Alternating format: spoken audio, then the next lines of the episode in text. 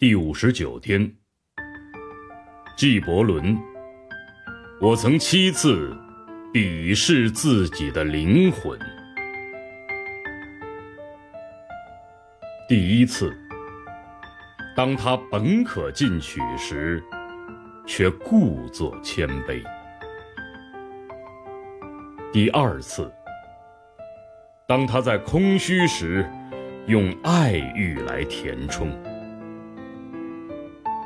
第三次，在困难和容易之间，他选择了容易。第四次，他犯了错，却借由别人也会犯错来宽慰自己。第五次，他自由软弱，却把他认为是生命的坚韧。